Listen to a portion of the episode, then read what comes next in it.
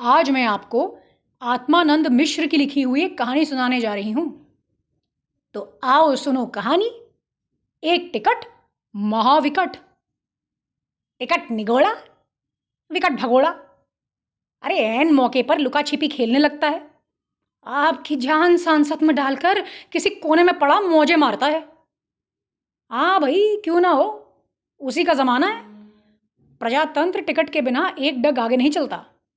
यात्रा कीजिए तो टिकट खरीदिए, सिनेमा घर जाइए तो टिकट लीजिए, अस्पताल में दवा लेने जाइए टिकट पहले कटाइए, होटलों में चाय खाना लेने से पहले टिकट दिखाइए, और तो और चुनाव लड़िए तो टिकट की भीख मांगिए।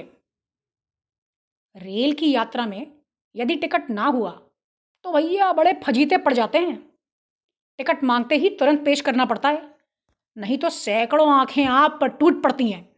आप कितने ही सफ़ेद पोश क्यों ना हो, आपकी स्थिति बड़ी दयनीय हो जाती है। आप कितना ही सच बोलिए, कोई मानने वाला नहीं है। इसलिए मैं टिकट को बड़ी सावधानी के साथ रखता हूँ, किसी सुरक्षित पॉकेट में, उसको किसी सुरक्षित पॉकेट के हवाले करता हूँ, और सफ़र में दो तीन बार तो हाथ से टटोल कर देख भी लेता हूँ कि भैया हजरत कहीं खिसक तो नहीं गए। किंतु एक यात्रा में मैं इतना थका हुआ था कि टू टायर में घुसते ही मैंने बिस्तर ऊपर फेंका और जाके लेट गया। रेल के पहियों की गड़गड़ाहट और मेरे खर्राटों की खू खर्र में जैसे ही स्वर सामने स्थापित हुआ कि मैं नींद की गहराई में उतर गया। इसी गहराई के अंधकार में किसी ने मुझे आकर टिकटिकाया। आंखें खोलते ही साक्षात वर्दीधारी टिकट चेकर अपनी पेंसिल और पंच लिए खड़े दिखे। घबराकर मैं उठा तो जेब में हाथ डाला और टिकट उनके हवाले करते हुए फिर सो गया। गहरी नींद में था, थकान का तकाजा था। उन्होंने उसे शायद अपनी तौहीन समझा और मेरा वापस से सो जाना मेरी गुस्ताखी। टिकट देकर जब तक आप उनकी ओर एक टक ना देखें तब तक दूसरे मुसाफिरों पर उनका रौब गालिब नहीं होता भैया। अतएव उन्होंने मेरा सोना हराम किया और फिर टिका टिकटिकाते हुए बोले, महाशय यह टिकट नहीं है। इस वाक्य ने मेरी आंख पूरी की पूरी खोल दी और कान समूचे खड़े कर दिए। मैंने उसे उनके हाथ से लेते हुए देखा, आंखें फाड़ फाड़ कर देखा। वह टिकट तो था, बराबर था, और रेलवे का ही था, मगर था जरा वजनी। उस पर एक तरफ लिखा हुआ था मन अड़तीस शेर, यानी कि मेरा वजन, और दूसरी तरफ छपा हुआ था आप उदार, सहनशील, हंसोड़ और सत्यवादी हैं, दुर्भावना आप में लेश मात्र नहीं है। जेब टटोलते हुए मैंने इसे इक्कीसवीं बार पढ़ा और असली टिकट हाथ न लगा तो मैंने चेकर को बातों में डालना चाहा और कहा, आप तो रेलवे के आदमी हैं, उसके दिए प्रमाण पत्रों को तो मानते ही होंगे ना। देखिए इस वजनी टिकट के पीछे मेरे बारे में कितनी अच्छी अच्छी चीज़ें लिखी हुई हैं, पढ़िए पढ़िए। सत्यवादी हूँ, दुर्भावना नहीं रखता, इसलिए आपको पूर्ण विश्वास होना चाहिए कि मैंने टिकट तो खरीदा है, डब्ल्यूटी नहीं चल रहा हूँ मैं। टिकट चेकर ने उत्तर दिया, ऐसा है, मैं कब कहता हूँ, टिकट दिखा दीजिए और आराम से सोइए। जेबे खकोरने से जब कुछ सफलता ना मिली और इधर उधर चेकर महोदय अधीरता से अपना पंच किटकिटाने लगे तो मैंने नीचे उतरकर रोशनी में एक एक जेब की चीज़ें निकालकर देखना आरंभ कर दिया। पहली नज़र एक लॉन्ड्री की रसीद पर गई जिस पर लिखा हुआ था, ये हिदायत दी हुई थी कि यदि कपड़े एक पखवाड़े के अंदर ना लिए गए तो डिपो में जमा कर देंगे। अरे यहाँ दो पखवाड़े बीत चुके थे, शायद अब कपड़े किसी डिपो में पड़े रहे होंगे और धूल खा रहे होंगे। एक सुंदर बुकलेट निकली जिसमें चश्मा साफ करने के सिलिकॉन पेपर थे। चेकर ने उसकी ओर देखा, ध्यान से देखा, और उनमें से एक कागज़ फाड़कर अपना चश्मा साफ करने की इजाज़त चाही। उसे उसी में कुछ देर उलझा रखने के अभिप्राय से मैंने सहर्ष स्वीकृति दे दी। दूसरी, तीसरी और चौथी जेब को झरिया के देखा तो हर एक से गठरी भर कागज़ निकले। एक से इस प्रवास के लिए छुट्टी की अर्जी मिली। अरे यार, दफ्तर भिजवाने की जगह जल्दीबाजी में अपनी जेब में ही पड़ी रह गई। फिर दो सिगरेटें मिली मुड़ी तुड़ी, एक मैंने उनके हवाले करी जिसको उन्होंने अपने कान में खोस लिया और दूसरी मैंने अपने होठों के बीच में दबा ली। लिहाजा अब टिकट और दिया सलाई दोनों की तलाश शुरू हुई। तीसरी जेब में एक पर्चा मिला जिसे पढ़कर मैं हैरान रह गया। उसमें लिखा था, गिरवर सिंह को ले जाइए, जाहिर है यह पर्चा मेरा न था। अरे मैं किसी ऐसे सिंह को नहीं जानता।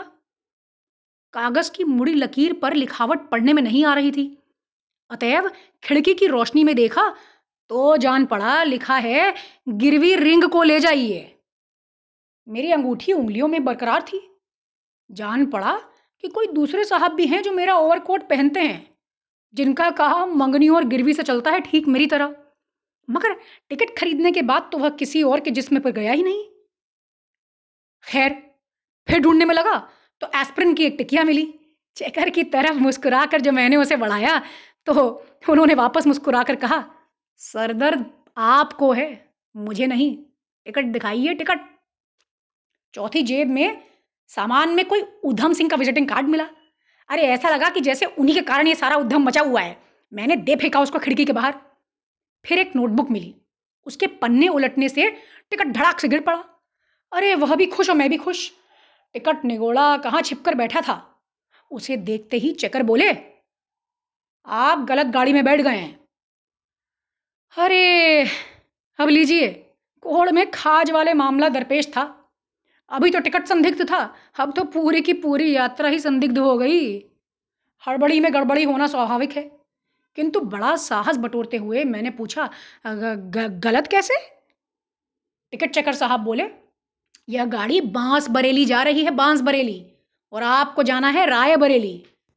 दोनों गाड़ियां चंद मिनटों के अंतर में छूटती हैं। कुली ने शायद आपको गलत गाड़ी में बैठा दिया है। मैंने कहा, मुझे राय और बांस से मतलब नहीं है साहब, मुझे बस बरेली जाना है, मुझे बरेली जाने दीजिए। सामने की सीट पर बैठे एक वृद्ध यात्री, जो बड़ी देर से मेरी परेशानी देख रहे थे, बोले, ये गाड़िया बरेली न जात बा है। मैंने भी झट से कहा, बाबा हमाओं का बरेली जाए का है। एक स्टेशन पर गाड़ी रुकते ही बहुत से यात्री डिब्बे में घुस पड़े। टिकट मेरे ऊपर फेंक कर चेकर महोदय दरवाजे की ओर लपके। लगता है उन्हें मेरी बात पर विश्वास हो चुका था, परंतु मुझे कैसे संतोष होता। टिकट तो मैंने आज ही खरीदा था। मैंने टिकट को ध्यानपूर्वक देखा तो ठीक एक वर्ष पूर्व का था वो टिकट, जब मैंने राय बरेली की यात्रा की थी।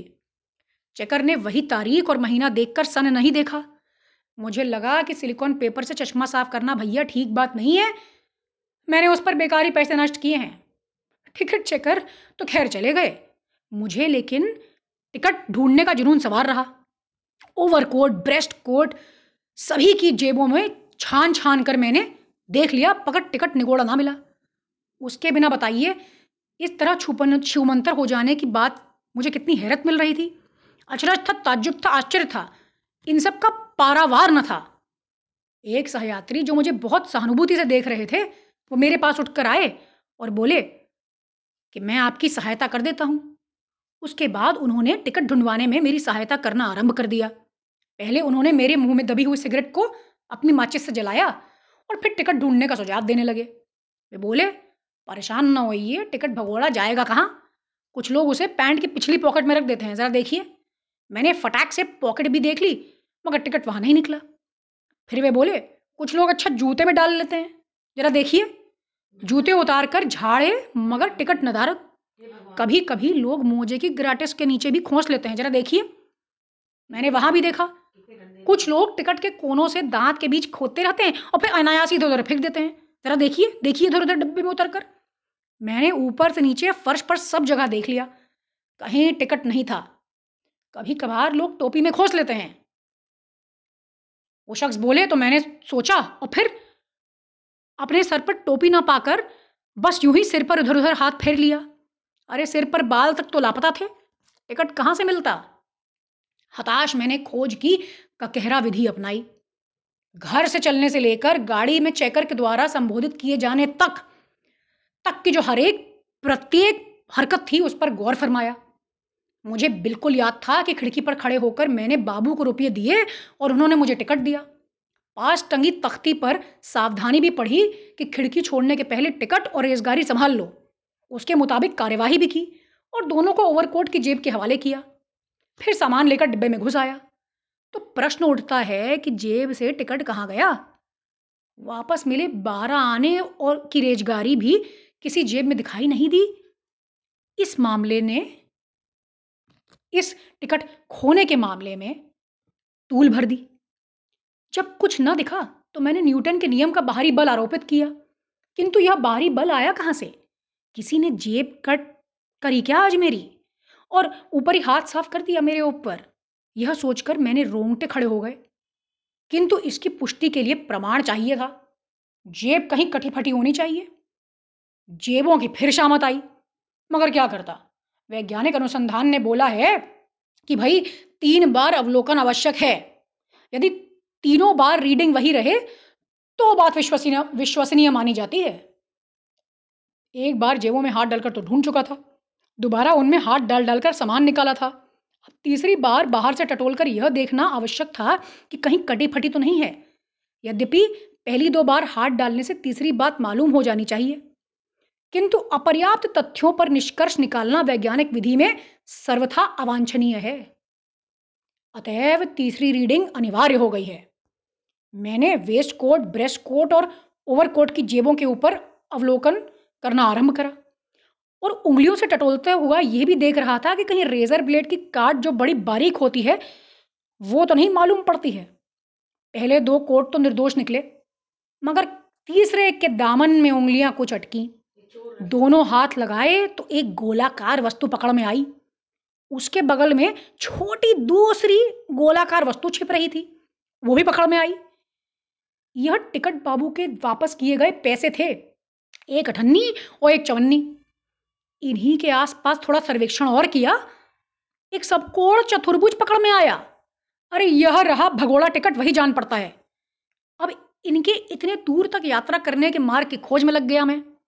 पता चला कि ओवरकोट के अंदर की जेब की ऊपरी भाग में जो सियन है वो टूट गई थी, और यह तीनों अठन्नी, चवन्नी और ये निगोड़ा टिकट चला करके जेब के नीचे उतर आए थे। बाप रे बाप! तभी एक बड़ा स्टेशन आया। मेरे सहयात्री ने चाय की एक प्याली का हक तो प्राप्त कर लिया था, और मुझे तो इस परेशानी के बाद चाहत थी ही थी। जी तो चाहा कि इस चाय में टिकट चकर बाबू को भी शामिल कर लूँ। इधर उधर नजर दो, नजरें दौड़ाई, परंतु वे कहीं दिखाई न पड़े। अब टिकट की खोज के बाद उनको ढूंढने की हिम्मत ना मुझ में नहीं थी।